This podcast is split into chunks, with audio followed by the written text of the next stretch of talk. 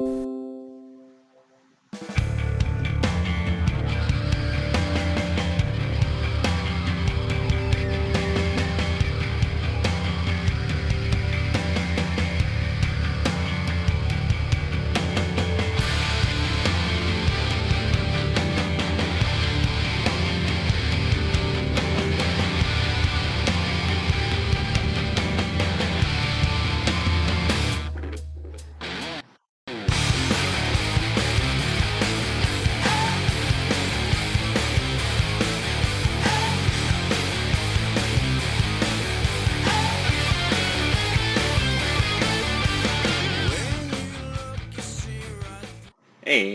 welcome into another great edition of Strong Style, Impact Media's weekly MMA, pro wrestling, and combat sports podcast, show, whatever you want to call it.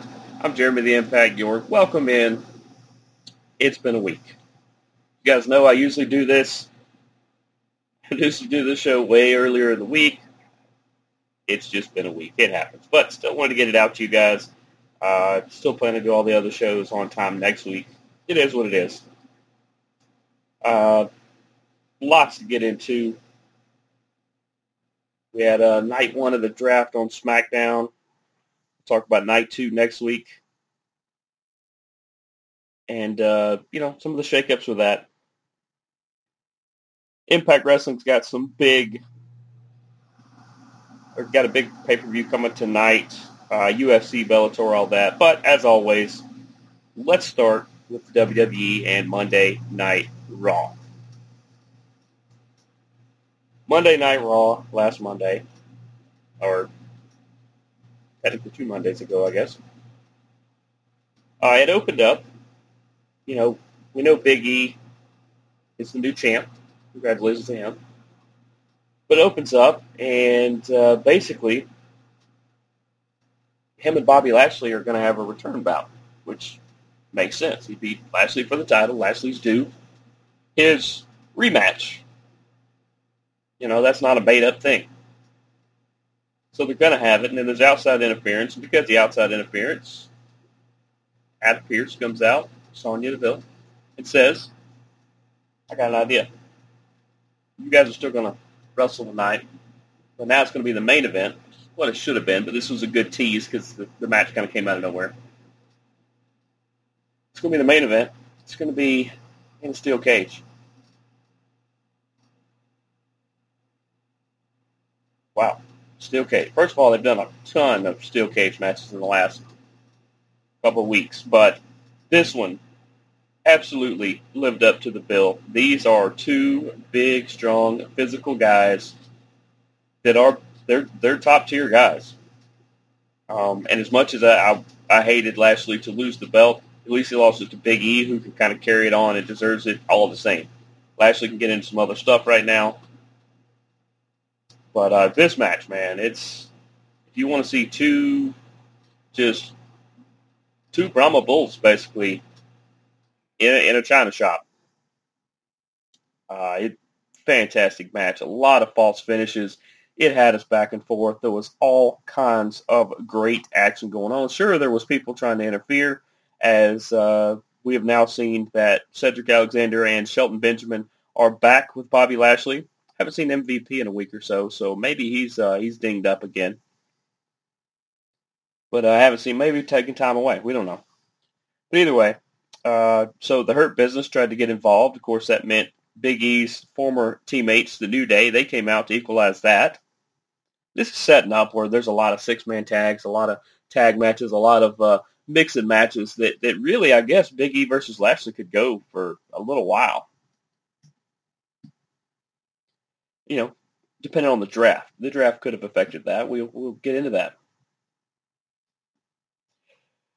But ultimately, who wins the match? Big E. And uh, he gets his celebration again. Uh, is is just due for all this just uh, just absolutely fantastic. Um, really, really happy for Big E and uh, him getting the chance uh, to to be on top. We all saw this a couple years ago when they split him off from the New Day. and we said, hey, this is going to be his rise to the top.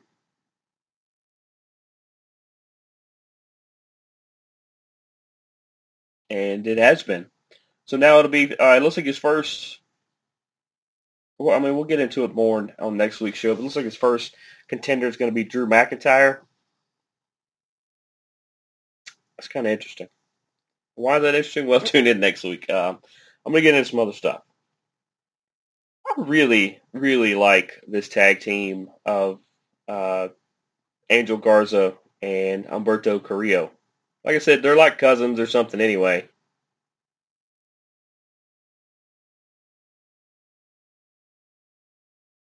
But the two of them, they they could be dominating the tag scene pretty soon.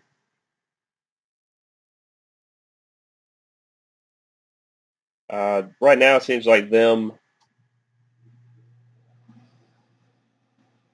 or it looks like they are uh, kind of taking on uh, the Viking Raiders, which is, is kind of one of the entry teams. One of the, the when you're a new team trying to establish yourself, you usually get a match with them or, or a couple of the other guys, and because they're going to make you look really good, they're going to beat you up. They're going to make you look really good.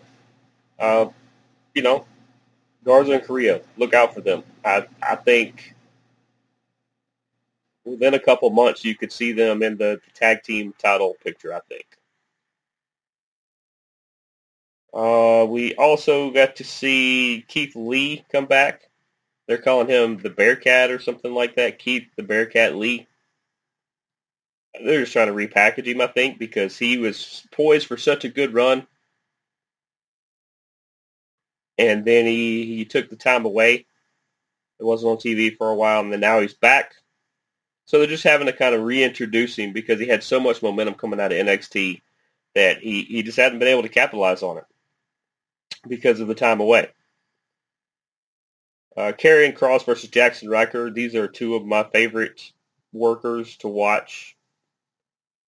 Uh, Kross is going to be an up-and-coming force, and uh, Jaxson Ryker, I remember years ago seeing him in the uh, the NWA. Obviously, that was not his name then, but uh, he's a fantastic wrestler. In fact, I saw him against Adam Pearce in an NWA match years ago, uh, just about 20 minutes up the road from where I'm at right now.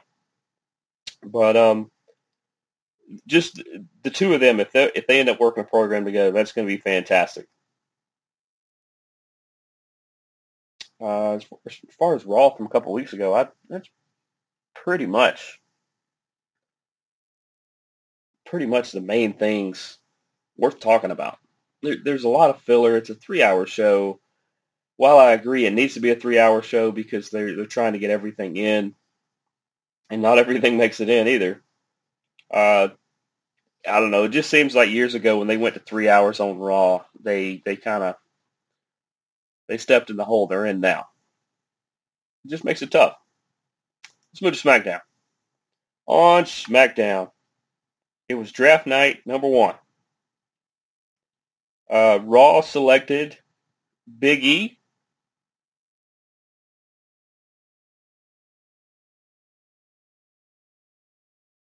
And let's see.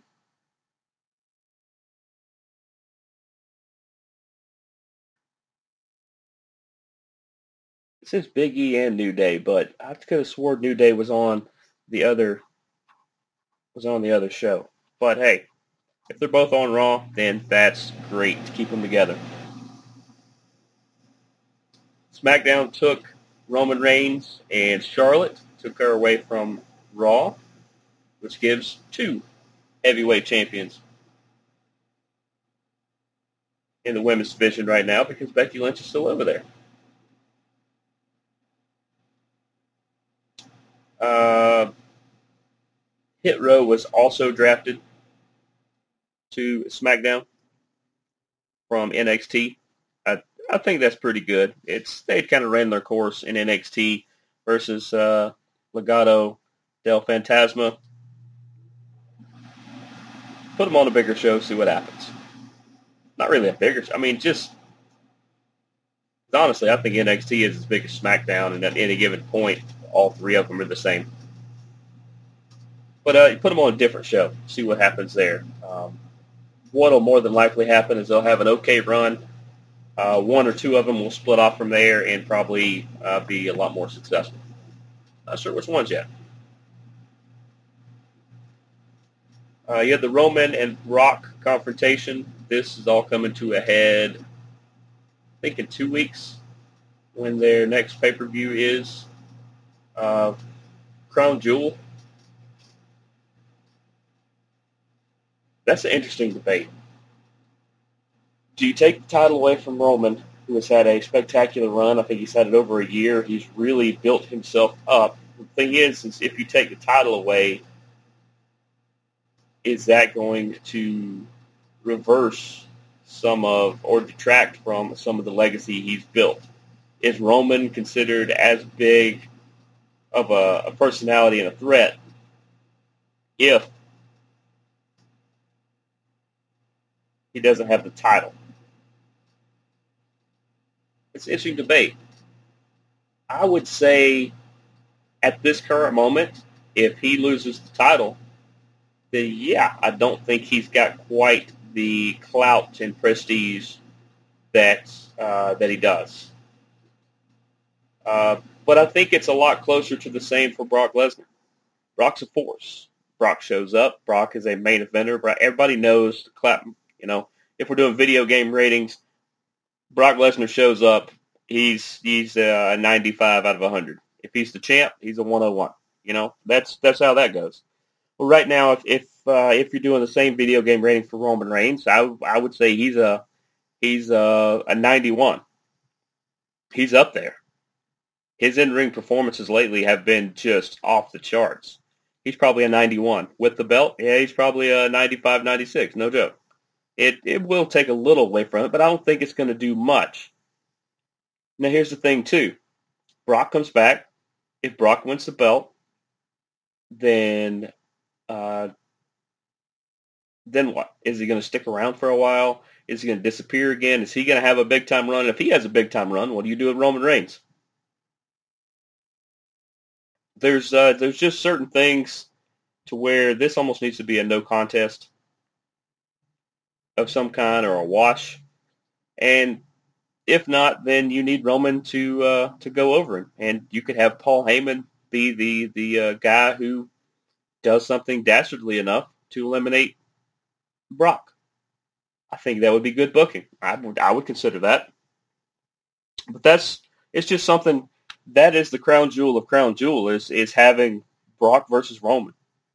This is something they really built up. It has a lot to do with the fact that Paul Heyman is connected to both. This SmackDown has a potential just almost trophy on the mantle. You can already put the trophy up. You you will eclipse practically anything Raw is doing if you can have a fantastic battle between Roman and Brock. I would say practically because Big E Lashley is still pretty good in my opinion. Um, it looks like Baron Corbin, who's now calling himself Lucky Corbin or something, uh, he's now added uh, Moss to it, to his to his uh, empire there. The two of them could be a, a, pretty good little team. Moss is a good worker. They're going to do some stuff here and there. Uh, KO put them over a little bit, trying to help them out. It's nice to have Corbin not doing that down on your luck stuff because that's that's just weird. It it, it was okay for a while and then it just got dumb. But uh, having Moss there, that's that's going to be good. Corbin and Moss could be a, a tandem to look for late this year, early next year. They, they got to build up a little bit. Uh, Seth, this this was it. Um, I don't know if it was the actual one or not, but the fact that Edge comes to the ring looking for Seth Rollins. Seth Rollins says, uh, "Yeah, when you confirmed that you were going to be there, that meant you weren't going to be here." And supposedly he was outside of uh, Edge's house. Edge married to Beth Phoenix. They have a couple kids. Luckily, none of them were in the house. That could have been weird. Could have been really, really criminally weird. But uh, Seth kind of goes in there and sits at the kitchen table and you know, does some things here and there. He doesn't do anything detrimental. He, he finds an apple and eats an apple in like a little den room. You know, he, yeah, he's trespassing if you want to go that route. But the way they're doing this angle is, I like it. I really, really like it. I don't know what the payoff is going to be because um, of their future plans for Seth. But there's something that did happen this Monday on Raw that I find very interesting that has to do with uh, uh, the World Heavyweight Championship on SmackDown and one of the, what I thought would be one of the bigger contenders. So we'll tease another thing for uh, for next week. Hopefully we'll do that show Monday. And then uh, Sasha and Bianca had a match. Sasha ends up winning the match. And then I think this is where Charlotte came in and dropped them both because she's she says she's the champ on Raw. Becky Lynch was doing commentary. She stood up on the announce table and held up her belt and said, "You know what? I got one of those too." Be interesting to see what happens there because they do actually do something about that on Monday. NXT, Elektra Lopez, who is part of Legado del Fantasma. Still like saying that. She took on B-Fab from the Hit Row.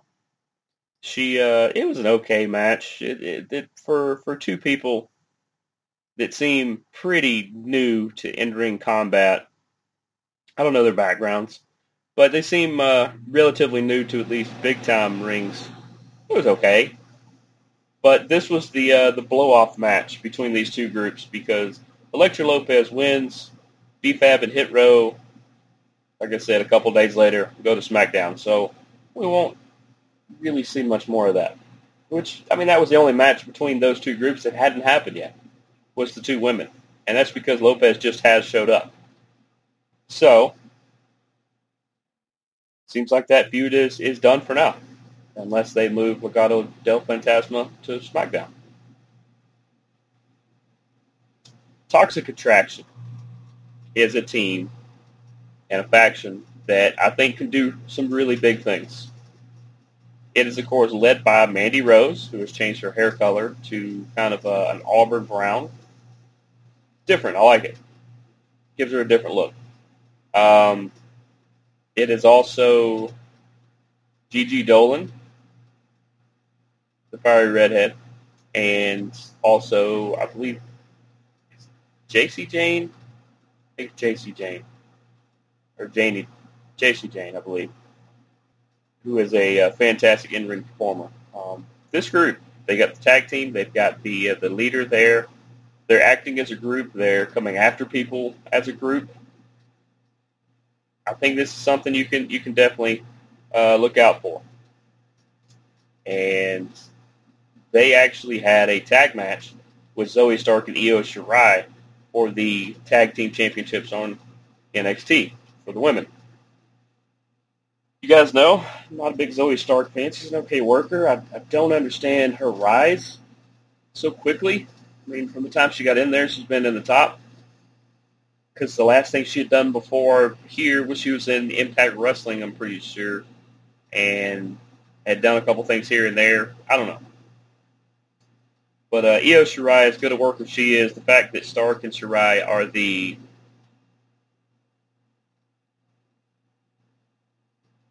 are the tag champs, it's just a bizarre group. It's they they don't really act as a team. They, they don't look like a team. I don't know. Maybe it's just they wanted to reward two top performers with a belt. I don't know. But they beat Toxic Attraction. Of course they do. Toxic Attraction is going to do some some things. I don't know if they're necessarily going to be tag champs right now, but I think they're going to band together and they're gonna they're gonna go after somebody. I just uh, can't wait to see who.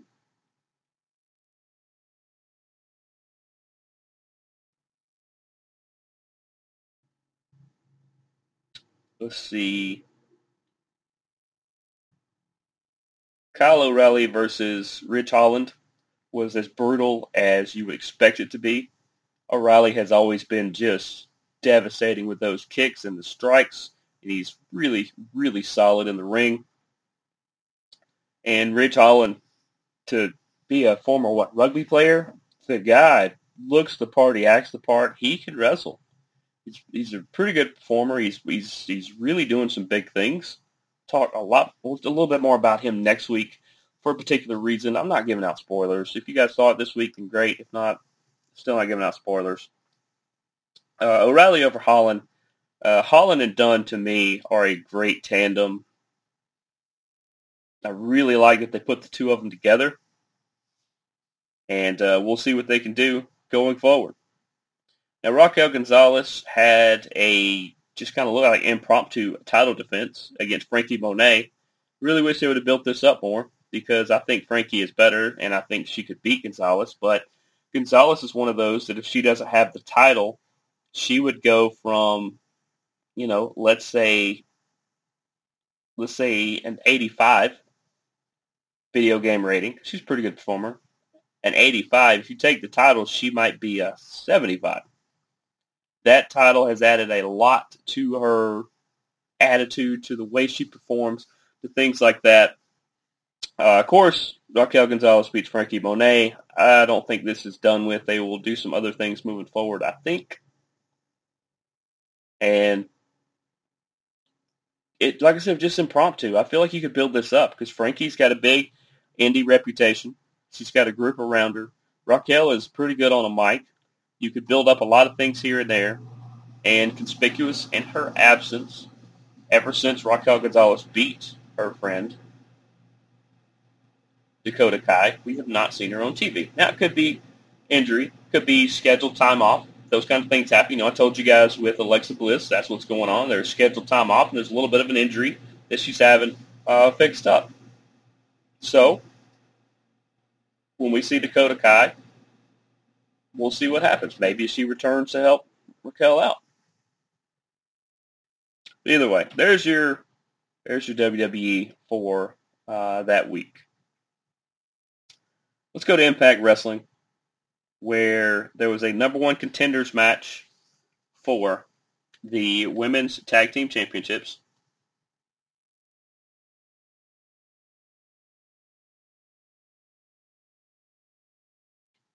And that, of course, was Jordynne Grace and Rachel Ellering, who are one of my favorite teams because I'm a big fan of them both.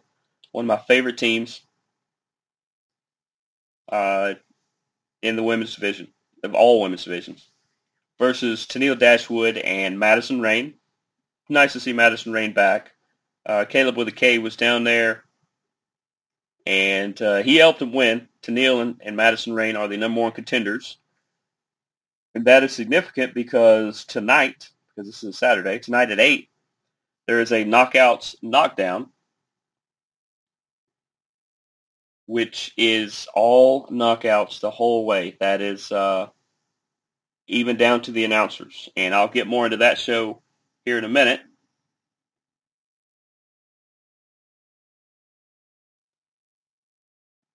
Because uh, I'm going to get through the Impact Wrestling stuff and then uh, then we'll talk about the uh, the knockouts knockdown because it is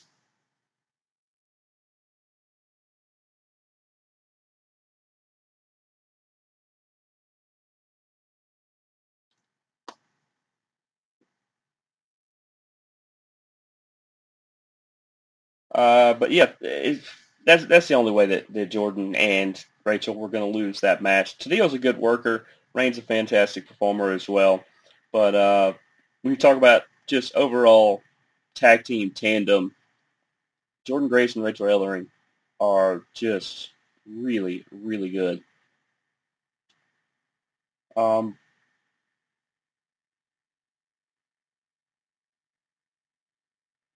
but Tenille and Rayne get the tag title shot, and that may be because uh, on the pay-per-view, uh, Jordynne and Rachel are going to be quite busy.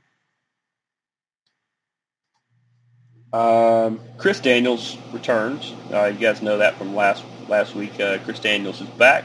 It's good to see the Fallen Angel back in Impact Wrestling, where uh, he really cut his teeth years ago. Uh, he took on Madman Fulton, he got a lot out of Fulton. Fulton uh, had a pretty good performance as well. Of course, Chris Daniels is going to win that. I want to see what they're going to do with Daniels. Um, I think Daniels versus Ace Austin would be pretty good. Uh, but there's a lot of other matchups that I would look to see Chris Daniels do. And if he's just doing the uh, the old retirement tour, if he's going to go through and have all the, the fantastic matches with all the people people wanted to see, the big dream matches, then I'm, I'm all for it. If he wants to play a bigger part in what they're doing, I'm all for that too.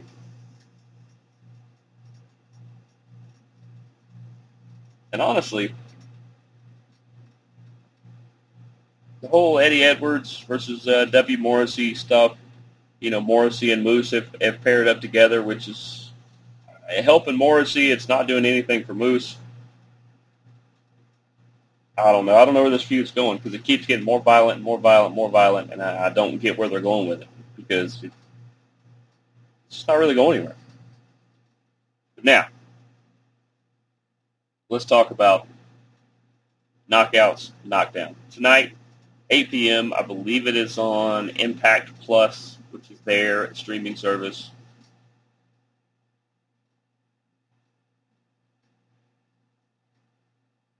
Uh, and it's, I mean, they've done these kinds of things before. The Impact Wrestling has a couple other ones. The NWA had one the other day. Different ones have done it. Um, I would like to see WWE give it a shot. You could have uh, great matches from Raw, SmackDown, and NXT. All the, the women's divisions. I, uh, you could even have a big battle royal or a melee match of some kind, or you know, multi-person. You could do those kinds of things too. But I think you could just have good, solid matches from all those, and, and I'd be all for it.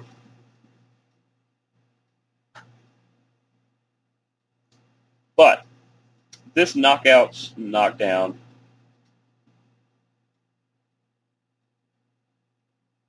there's going to be some or there is some really good matchups. There's some uh, people you may not know. A couple people i don't know. Um, i think the ring announcer is going to be melissa santos. You guys may remember her from lucha underground. She is also the uh, I don't know if they're married yet. Girlfriend, fiance, wife, whichever she is, of uh, Brian Cage, who's now on AEW. They uh, have an amazing kid. Uh, but Melissa Santos is going to be the ring announcer. Uh, no, Mickie James is the color analyst. Yes, she's the color analyst, and Veda Scott is going to be the play-by-play that's going to be fun. I've never seen an all-female tandem group like that, and if I did, I don't remember. That's a that's a pretty solid one for sure. Let's go over the card for the knockdown, knockouts, knockdown. You are going to see Decay with Crazy Steve and Black Taurus.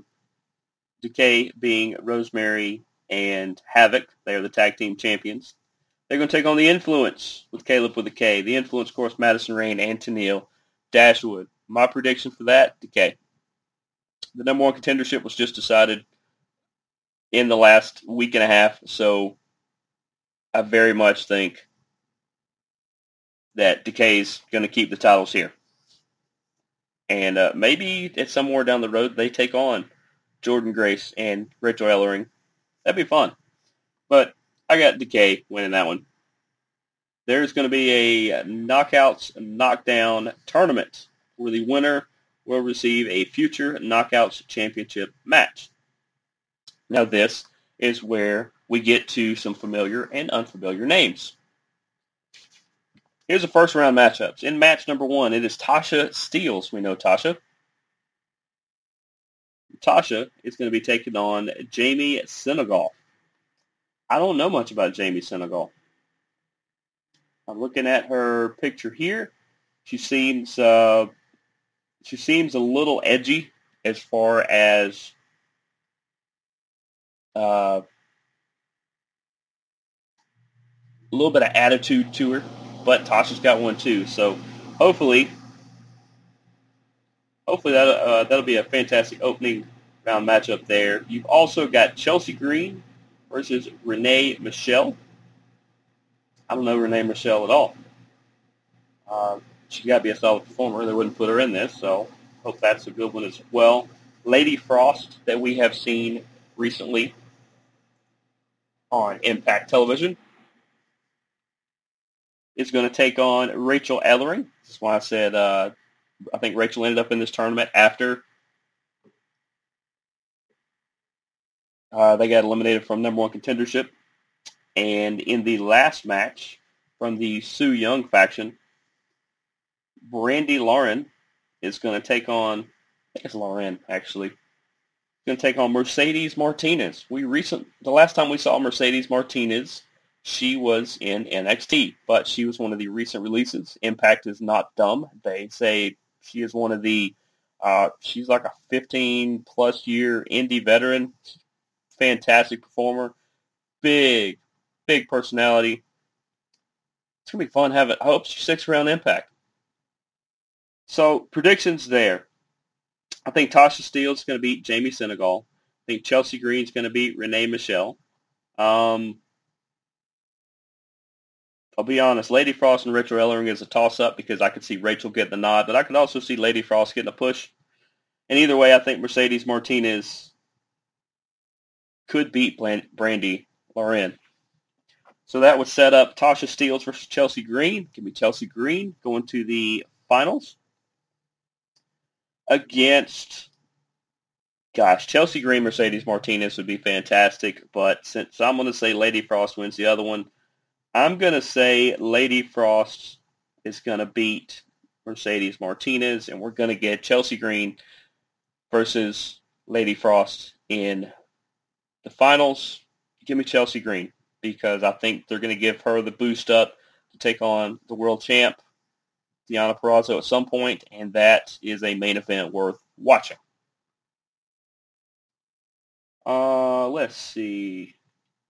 Up next, speaking of Deonna Purrazzo, since her and Mickie James have a no contact clause until they face each other at Bound for Glory, they got to pick each other's opponents. And while Mickie will probably have a match on this week's Impact, Deonna will have a match tonight. Who did Mickie pick for Deonna? She picked uh, an up-and-comer, Masha Slamovich. I don't know much about Masha. She looks like she's going to terrorize Deonna. That's all Mickie really wants her to do. And uh, prediction for the match, Deonna's going to win, but I think she's going to go through a, a mini battle war right here uh, on the Knockouts Knockdown.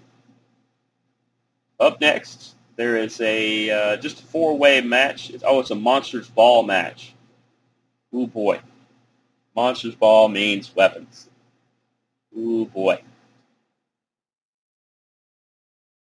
It is going to be Tasha Steelz's uh, bodyguard Savannah Evans versus from the Su Yung faction Kimber Lee. It is uh, Alisha Edwards, knows a little bit about things because of Eddie and Jordynne Grace.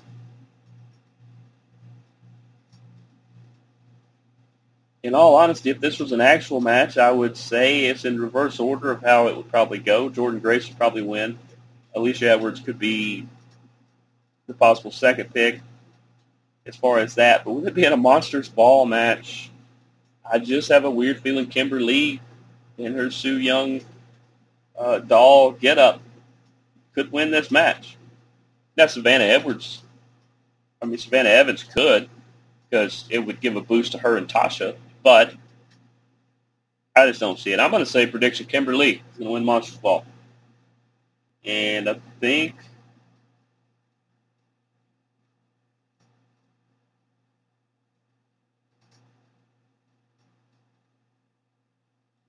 I think that's that's the card. That's a solid card.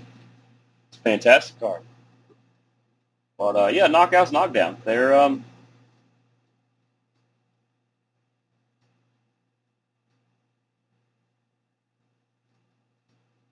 that's gonna be fun. It's gonna be a lot of fun. Uh, let's talk some AEW real quick. Speaking of the women, the amazing women, Anna Jay and Tay or Tay Conti had a match. I think they're calling themselves uh, Tay or Tay. I think it's Tay J.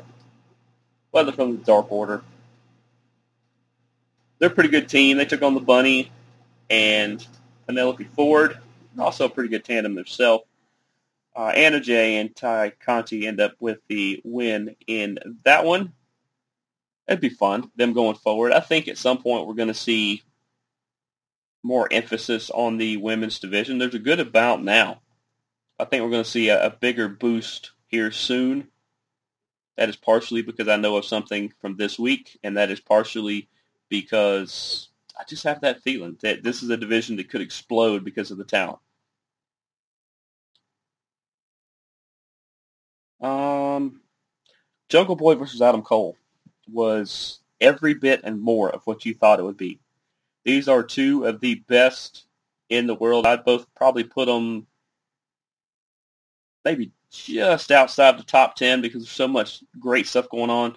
But these are two of the best in the world at in-ring performance. And uh, of course, Cole gets the victory, but Jungle Boy Adam Cole, that man, that is that is a match you you sit down to watch anytime it is on. I just think Adam Cole needed the boost and needed the clout a little more, so he ended up with the victory there. Uh, Miro defended his TNT championship that he has been railroading everybody for here lately. Well, he took on the Spanish God, Sammy Guevara. And while this is a weird matchup, uh, you get another speed guy versus a power guy. Um, Sammy is probably one of the more high-profile guys that Miro has faced. Miro's faced some, some good ones. But Sammy's got a bigger reputation, mainly from uh, his in-ring performance and just the fact of uh, being in Jericho's group. Well, this ended up being the crowning achievement for Sammy Guevara, who pulls off the upset. He's now the TNT champion moving forward. Miro can easily do some other stuff. Uh, at some point, I think he will get a rematch that Sammy will win. But just overall, great booking, great storytelling, great match. These two are, are top of their game. It was really, really good to watch. Uh, Cody and Lee Johnson from the Nightmare Academy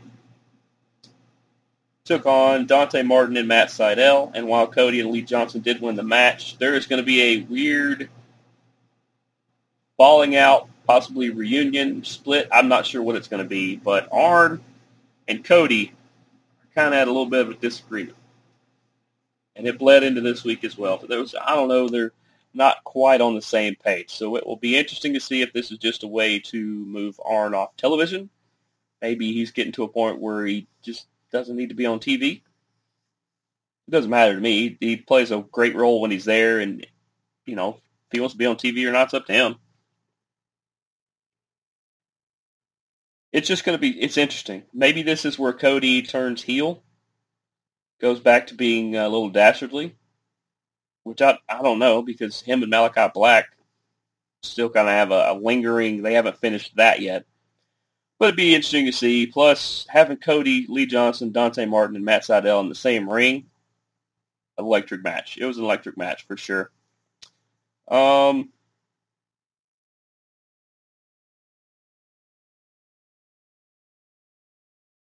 MJF and Darby is interesting because I think right now Darby is held in higher clout than MJF.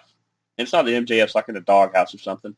It's just the fact that he's kind of wavered. He's kind of faltered a little bit and fell a little bit recently. I think the Jericho stuff helped his resume, but it was just kind of all over the place and drug out for so long that it he really didn't gain any steam off of it. But MJF and Darby Allin, we know, are two people, two cornerstones going forward that they're building AEW about. So, Sammy, I think, is the third. Uh, it'll be interesting to see these two kind of go at each other. Darby will probably get a few surprise wins here and there. My guess is that MJF will get the better of him by the end because of Wardlow or something else. I don't know. MJF could be the top at one time was the top heel in the company, now he's barely top five. Barely top five. But another solid show from AEW. Uh, AEW Rampage that they do on Friday nights. Bryan Danielson took on Nick Jackson. That was every bit as good as you think it would be. It, uh, an Andy five-star match for sure. Uh, Danielson, I, I'm trying to see what his end game is. Is he here to take out Omega or to beat Omega, or is he here to take the title, or is he here as a you know reunion tour as a, a you know same as Chris Daniels? Is he here just to take on all the people that we wanted to see him take on years ago, but he couldn't because he was in WWE? I don't know. I, I I would like to know what direction this is going because you know they brought Frankie Kazarian back to battle the elite and the super elite and all them, and also conspicuous in their absence. Where are the Good Brothers? They weren't on Impact Wrestling that week. They weren't on AEW. Are they taking time away, or did they go back to Japan? Maybe they're still doing some stuff in New Japan. I don't know. Just uh, like I said, conspicuous in their absence. But uh, Danielson gets the win there really, really good match. Like I said, maybe he starts going through all the members. Maybe maybe he goes to Matt Jackson next, then Adam Cole, then Omega. You know, goes through the whole faction. It happened. Uh, they had a, a three-way women's match between Jade Cargill, Nyla Rose, and Thunder Rosa I don't know what it was for. I don't know if it was just a match, but it involved weapons, and that's what pretty much equaled the playing field because Thunder Rosa is by far an A performer. Nyla Rose is probably a B plus. She's really good too. Jay Cargill is, is quite new and uh, has a chiseled physique and needs a boost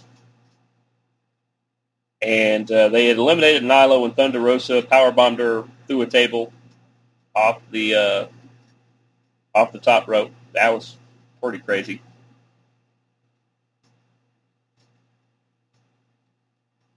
And uh, when they eliminated her that way, then uh, Jade Cargill found a chair and just wore Thunder Rosa out with it until uh, she stopped and then just pinned her. Yeah, the great equalizer, a steel chair. I didn't like it. I didn't like it. I didn't think Cargill had any business winning the match. I understand they're trying to build her right now. Not sure for what because she's so green and so new. It's probably not going to go well. But either way, she gets the win. Uh, Nyla and Thunder Rosa, you got robbed in that one. And then in the main event, it was a hair versus hair match. Orange Cassidy versus Jack Evans. Jack Evans has a new do. It was a really good match. There was a lot of false finishes. Matt Hardy and his group come down to try to interfere. Uh, the best friends come down to kind of equal them out. Then more Matt Hardy people. Then more Matt Hardy people came out. And so the Dark Order come out as well said, no, you're not coming down here. Orange gets the win. Like I said, Jack gets a uh, trimmed up new do. It'll be interesting to see when he shows back up uh, what he's done with it. If he shaved the whole thing or if he, he they just left it really short. Uh, that moves us from the pro wrestling world to the cages. Bellator 267 happened a couple weekends ago, and it was Douglas Lima versus Michael Venom Page. Two. They had faced each other previously. It was the only blemish. It is the only blemish on MVP's record. The only loss. He got knocked out by Douglas Lima. There was no fluke. Lima's a fantastic. You know, you don't you don't get 32 wins in the MMA world and be bad.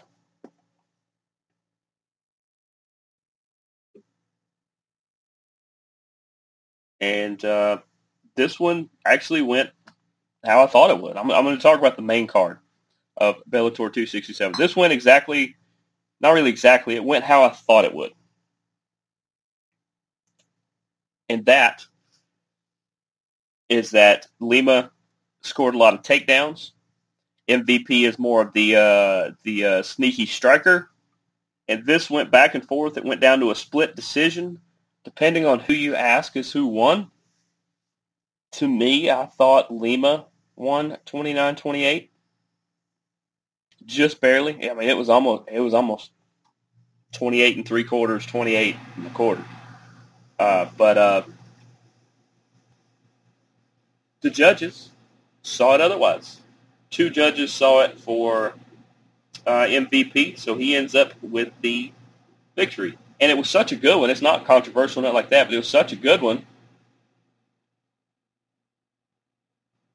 that there's a good chance MVP will be in line for a title shot very, very soon. But uh, just fantastic fight. If, if this is going to be your main event, then you're going to have a solid, just exceptional show, and they did. Uh, Leah McCourt defeated Jessica Borga via unanimous decision. Uh, one judge saw it 30-27. It, it was 29-28. It was close, but uh, Leah McCourt with the big victory in that one. Andrew Fisher and Robert Whiteford, uh, he got ruled a no contest because of uh, unintentional eye pokes halfway through round number two. Uh, just couldn't continue. Uh, this is what you do. You line these two back up in a month, two months, whatever, and you have them fight again. That's what I would do. It was completely unintentional. You look back at it, any replay will show you wasn't wasn't on purpose at all. Uh, just unfortunately, things happen. Just like inadvertent uh, low blows, things like that. Now, if it's on purpose, that's different. But inadvertent ones, accidental, you know, it is what it is. And sometimes you have to call fights, and you had to call this. Uh, Luke Trainer defended, defeated Yannick Bahati via TKO with punches in round number two, about midway through. Luke Trainer, man, he he come out with a mission, and uh, Yannick Bahati had a few shots here and there. He just had he had nothing that he could do to combat Luke just coming at him. And then to round out the main card, Tim Wilde defeated Yves Landu, the unanimous decision, 29-28 across the board. Good solid fight. Good solid fight. Tim Wilde definitely did enough. He definitely did more than Eves to get the victory, and so he got it. Congratulations to him on that. That moves us. Uh, ne- let's see. Next, Bellator. Bellator 268 is next weekend, the 16th.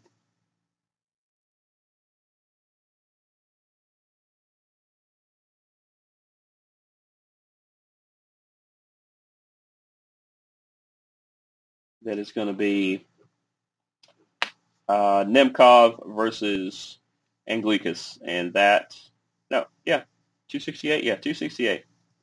That uh, that's going to be pretty good there. I believe this is where we're going to see the light heavyweight Grand Prix semifinals, and I'm pretty sure. Uh, yep, Nemkov uh, and Gleekus.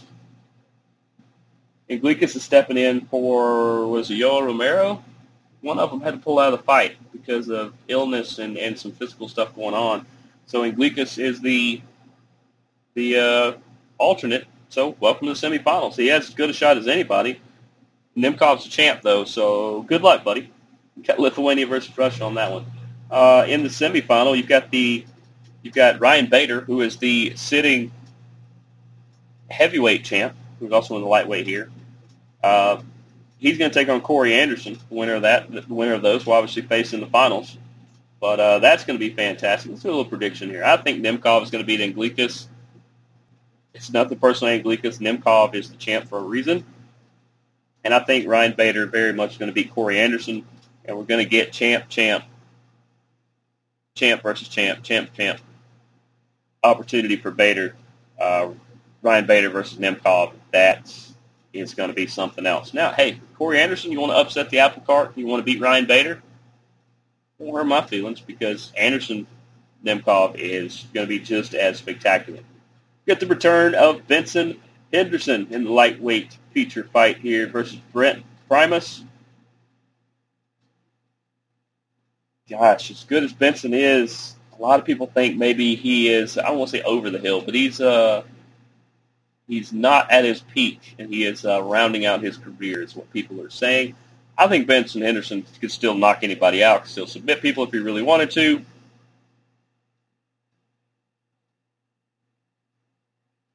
But I also think Brent Primus at 10 and 2 is uh, going to come out guns blazing because having that Benson Henderson notch on your belt definitely looks good on the rise up. I'm taking Brent Primus in that one. And to round out the main card, Henry Corrales in the featherweight feature fight is going to take on Vladislav Arubchiko from the Ukraine. This can be a fun fight too. Henry can really deal, and uh, Vlad is going to come out swinging as well. Give me the Ukrainian. Give me Vladislav Perubchiko. Hope I'm saying that correctly, but uh, that's that's who I would take in those. That moves us to UFC Fight Night. UFC Fight Night from a couple from uh, last weekend.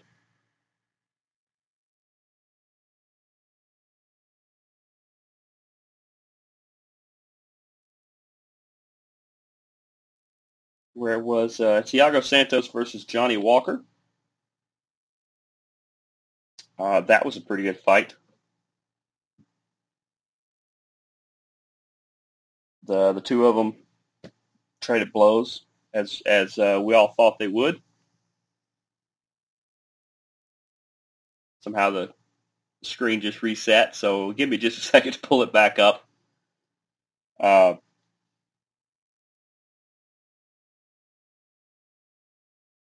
they uh, Thiago Santos, Johnny Walker, they, they come in with big pedigrees. They both had fantastic careers up until this point even.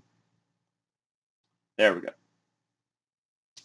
But Thiago Santos gets the unanimous decision victory there. It's the Battle of Brazil. Both Brazilian fighters there. Uh, like I said, light heavyweight, you, you got to look at at uh, Thiago and Johnny as as contenders moving forward. As as big as the lightweight division is and as crazy and, and chaotic, you uh you, you got to look out for Thiago Santos and Johnny Walker. I said this was a good fight. I think the right guy won. I think Thiago did more than Johnny did in trying to win the fight. And uh, we see where things go after this. This was five rounds. These two traded like this. So uh, in the main in, in the sub main, co-main, I guess. Uh, Kevin Holland and Kyle Daukaus. Daukaus was looking to have his big have his big coming out party in his big uh, triumph celebration as his brother did uh, the week before. And technically, Kyle won this fight twice. And I say technically because he did get the submission victory initially, decision, the submission decision over Kevin Holland. But before that, Kevin Holland looked like he got knocked out for a second, and then came back to, and then that's when uh, he put the the uh, rear naked choke on him and won. But the referee knew something was weird, something was fishy, something didn't add up. So he went back and looked at replay, which the Nevada State Athletic Commission allows you to do. And I think more commissions do this. They go back and they look.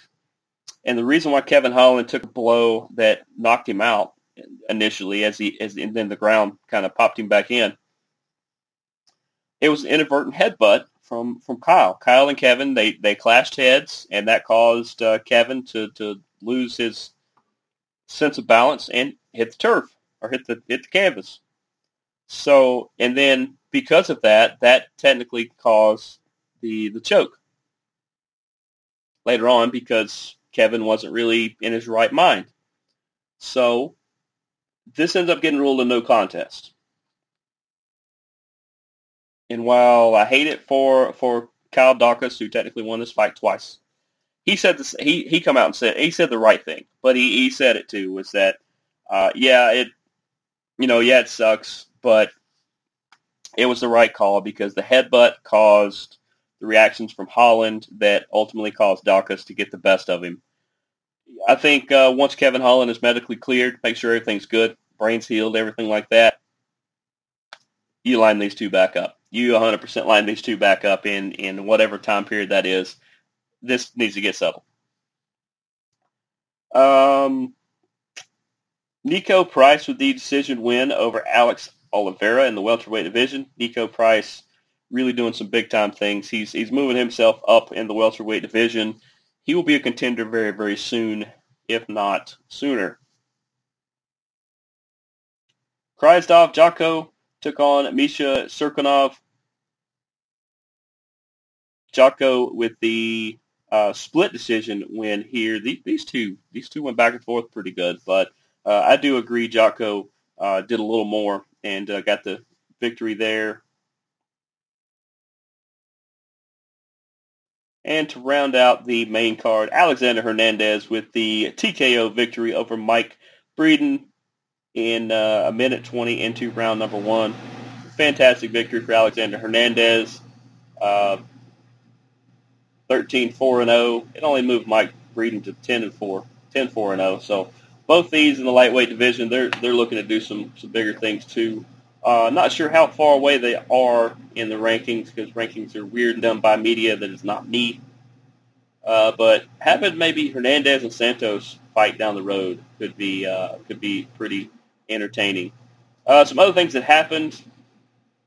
A couple of news and notes on the rest of the card.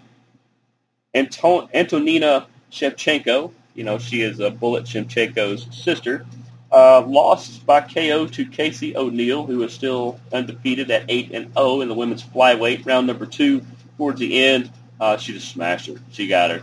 Uh, Antonina is, is still a fantastic fighter, so uh, we'll, we'll see some things down the road from her. But uh, good for Casey O'Neill moving up the flyweight division. She's got to be considered a contender here pretty soon.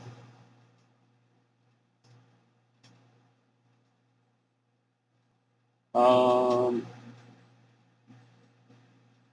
Stephanie Egger with the TKO victory over Shayna Young in the women's bantamweight. That was uh, that was a good performance for sure. Halfway through round number two, and uh, Alejandro Perez submitting Johnny Eduardo to uh, start the card most of the way through round number two.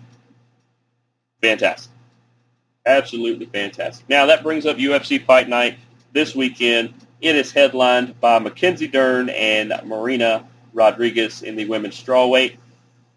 This is all on ESPN Plus. And look,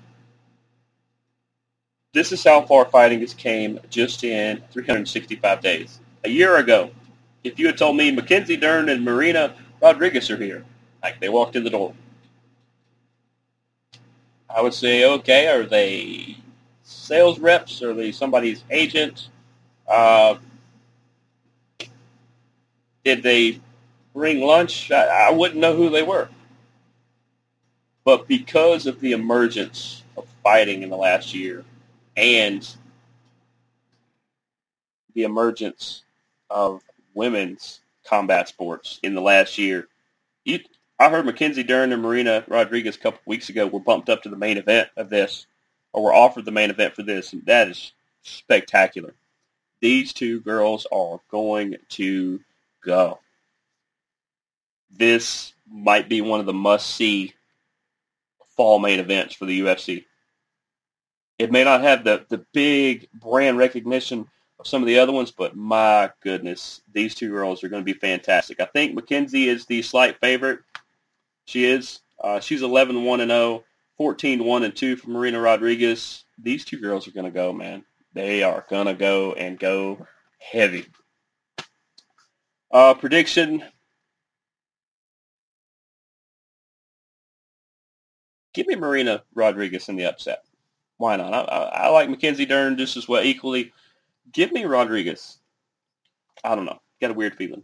Uh, match number two on the main card. Randy, I'm going to say all of these. There's only nine matches in this card because of cancellations and, and, and COVID and things like that. They've only got nine, so uh, this should be solid though. Randy Brown is taking on Jared Gooden in the welterweight division. Uh, give me Jared Gooden. I've seen him do some spectacular things here recently. Give me Jared Gooden. Feel real good about that. In the flyweight division, Tim Elliott is going to take on um, Matheus Nicolau or Nicolau. Give me Tim Elliott, the veteran, to win this one. Got in the women's flyweight, we're going to get Sabina Mazo versus Maria Agapova. Um, they're both nine and two. Give me Sabina. Give me Sabina in that one. Chris Gutierrez and Felipe Colares are going to fight in the bantamweight division. Give me Felipe Colares in that one. I think uh, I think he's a younger, fresher fighter. I, I just I like what he's going to do. I, I like the things he could do. In the sixth fight for the heavyweight division, you get Alexander Romanov versus Jared Vanderaa. My goodness. The this can look like an old west saloon bar brawl. Give me Alexander Romanov to make it to 15 and 0. He's a slightly heavy favorite, but uh, he, he's get, Jared's going to hold his own, and he does have a chance in this one. But Romanov is who I'm picking for this one. In the featherweight division, Charles Rosa is taking on Damon Jackson. Damon is a slight favorite. Give me Charles Rosa. I've seen Rosa do some good stuff. I think Rosa is going to get the victory here. In the women's strawweight, we're going to get Lupi Godinez taking on Silvana Gomez Juarez. Give me Lupi. Lupi Godinez, who is the favorite. I think she's going to do some good things here. Uh, Silvana is a good fighter. She could, she could easily win, but I'm taking Lupi in this one. And in the in the kickoff match for this ESPN Plus UFC Fight Night event tonight. In the lightweight division, Steve Garcia is a slight favorite over Charlie Ontiveros. Give me Charlie. I'll take Charlie in the upset. Give me Charlie in the upset. But that is going to do it for us this week. Shout out to all you amazing people us to come on each and every week and talk combat sports, MMA, pro wrestling. You guys know we love combat sports. We'll see you guys next week. Thanks for tuning in. I'm Jeremy the Impact York from Impact Media. This has been Strong Style. See you hopefully on Monday. Go watch fighting, folks.